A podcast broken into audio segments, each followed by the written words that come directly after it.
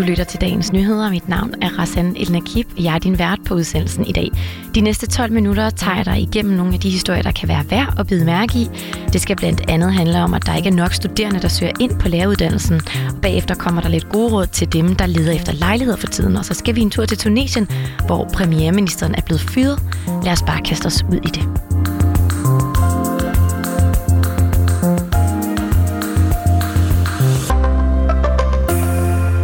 Ja, som sagt, så skal vi først kigge lidt på noget, der fylder rigtig meget i de her dage. For da klokken blev 0001 i går, der fik mange tusinder at vide, at de var kommet ind på deres drømmestudie eller ej. Og i år, der var det det næsthøjeste antal nogensinde, der fik en plads på en uddannelse.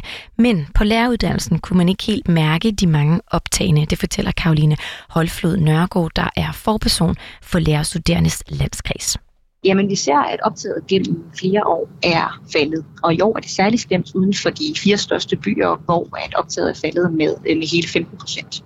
Og det er en kæmpe katastrofe, ikke bare for uddannelsessektoren, men for samfundet og for skolen. Fordi der allerede i dag mangler øh, uddannede folkeskolelærer i hele landet. Og det kommer til kun at blive værre, når vi kommer til at uddanne færre lærere. Ja, manglen på folkeskolelærer, som hun beskriver her, den kan få ret alvorlige konsekvenser, hvis man spørger hende.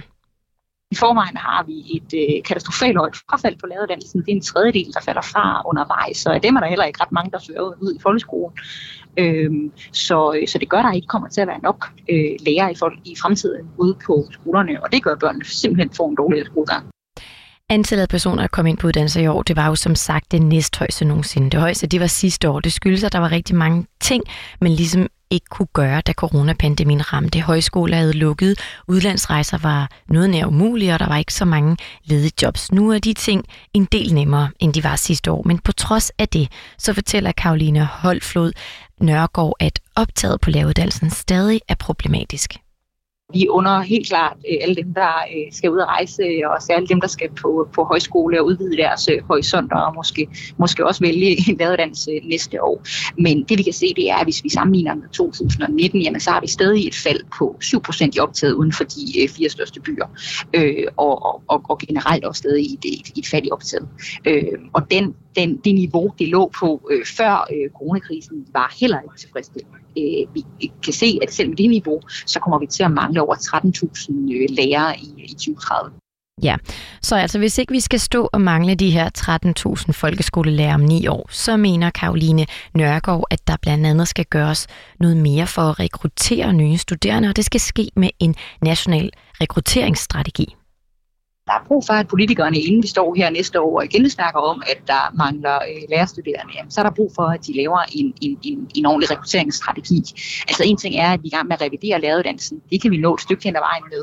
Men der er også brug for at kigge på, hvordan vi får fat i nogle af alle de øh, lærervikarer, der bruger et år eller to i deres sabbatår på at arbejde på skoler. Hvordan kan man få nogle af dem engageret til at søge på læreruddannelsen? Så er der brug for at kigge på nogle af dem, som kan vælge læreruddannelsen som et sprogskifte senere i livet.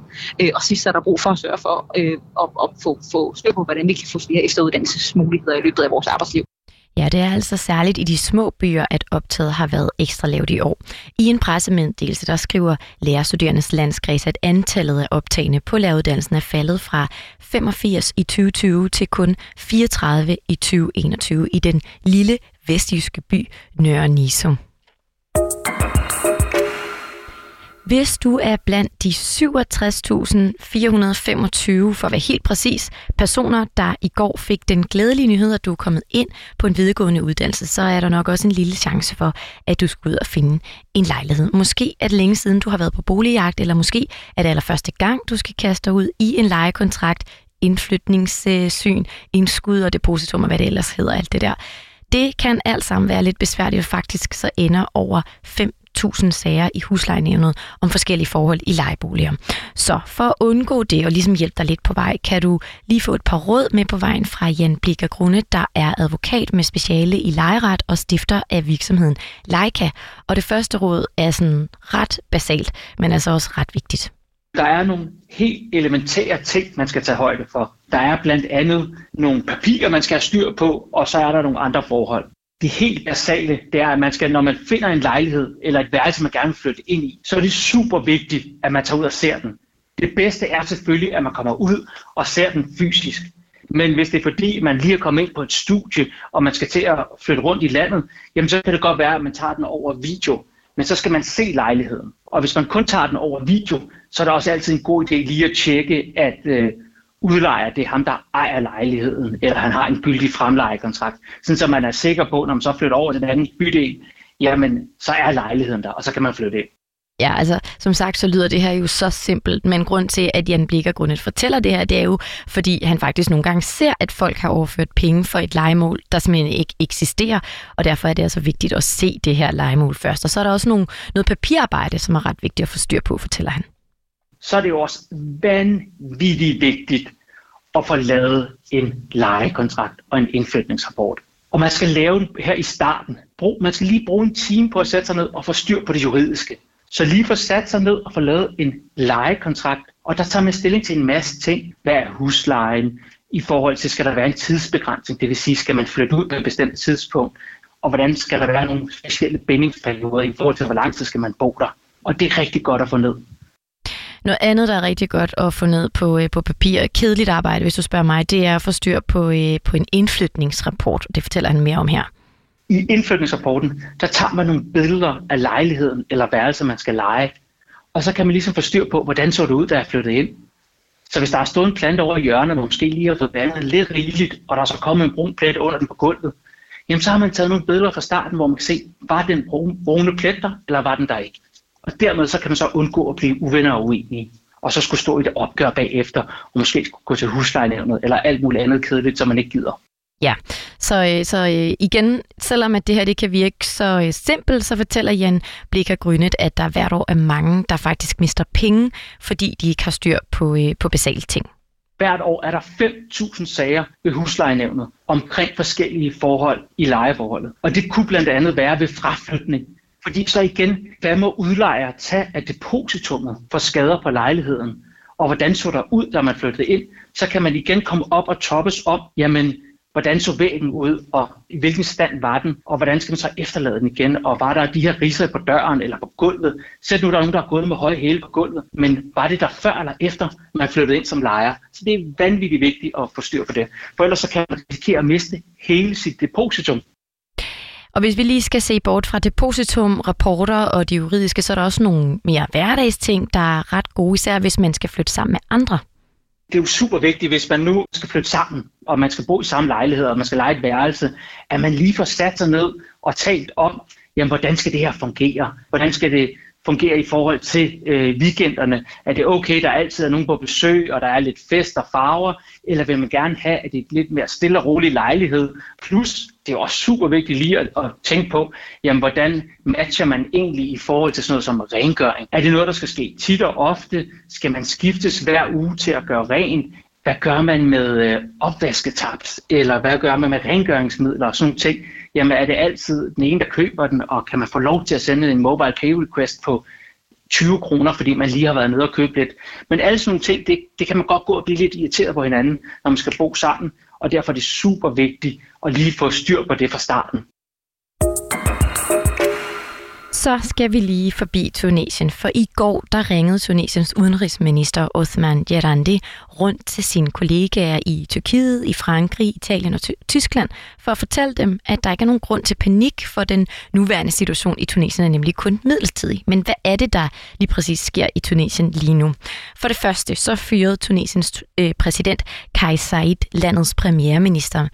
Hichem Meshishi i søndags. Og hvorfor han gjorde det, det kan Rikke Havbølle, der har en Ph.D. i mellemstudier med speciale i Tunesien, gør os klogere på. Sådan her lød det, da hun talte med mine kollegaer på feedet i går morges. Det mest primære, han har gjort, det er, at han er en torn i øjet på, øh, på præsidenten, øh, og at de to har haft øh, personsnid og fnader kørende i øh, månedsvis. Så det er ikke noget med, at de ikke kan sammen, og de ikke kan finde ud af at lave politik sammen, og alle de problemer, der så er opstået, er eskaleret over længere tid og kulminerede i sidste uge. Der er sat Mishishi nogle øh, foranstaltninger i værk for os at rulle coronavaccine ud, men det der endte det i fuldstændig kaos, og det blev så ligesom anledningen til, at øh, præsidenten kunne afskede Mishishi i, øh, i søndags. I 2010 der satte en gadesælger ild til sig selv i Tunesien. Det gjorde han i protest mod regeringen, der havde konfiskeret hans ting og chikaneret ham. Og den handling den startede en kædereaktion af protester og revolutioner i blandt andet Ægypten og Syrien. Og den række af protester og revolutioner gik under navnet det arabiske forår, og mange steder førte det til forbedringer af befolkningens liv. Blandt andet i Tunesien, der i 2015 fik Nobels fredspris for deres arbejde med at skabe en grundlov og et demokrati. Jeg skal lige skynde mig at nævne, der er også mange andre steder, hvor det overhovedet ikke blev særlig meget bedre. Men øh, tiden siden det arabiske forår startede, har ikke kun været glædelig i Tunesien.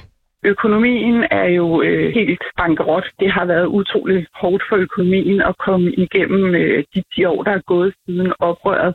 Blandt andet fordi turismen med, med jævne mellemrum har været lagt fuldstændig ned, fordi det har været for usikkert at rejse til landet, og investorer har trukket sig ud osv. Man kan sige, at arbejdsløsheden er steget, økonomien er forværret, og nu kommer det så også, at øh, hele coronasituationen, altså den sundhedsmæssige situation, er blevet voldsomt forværret. Tunesien har den anden største dødelighedsrate på det afrikanske kontinent. Mishishi, altså premierministeren, har været set som symbolet på alt det, der er gået galt, og alt det, der ikke lykkes for politikerne.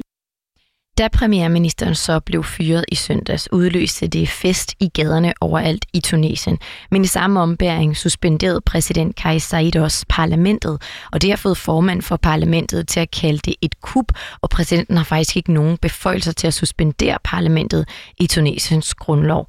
Meget dramatisk. Derfor har Rikke Havbølle heller ikke, derfor er hun heller ikke i tvivl om, hvad hun skal holde øje med det næste stykke tid.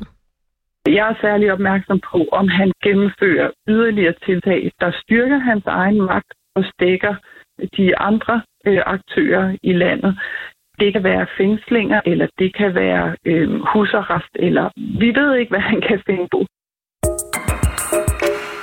Her til sidst skal vi lige hurtigt forbi et par avisforsider. På Kristelig Dagblads forside er der en historie om højskoler. For i kølvandet på sidste år, hvor corona jo lukkede højskolerne ned i længere perioder, så har højskolerne, højskolerne nu et fantastisk år. De, er nemlig aldrig, de har nemlig aldrig oplevet så mange tilmeldinger som i år, og en stor del af æren er selvfølgelig corona. Tada! På politikens forside, som øh, den er i dag prydet af en stor karikaturtegning af Bent Melcher. Han var det jødiske Øh, samfunds overrabiner i Danmark gennem mange, mange, mange år og døde i går i en alder af 92 år. Tegningen på forsiden er efterfulgt af en nekrolog om ham, der brugte årtier på at tale de flygtninges sag. Det blev det sidste ord i den her omgang. Dagens udsendelse var tilrettelagt af min kollega Jonas Emil Jacobsen, og jeg har været din vært. Mit navn er Rassan El Nakib. Tak fordi du lyttede med her.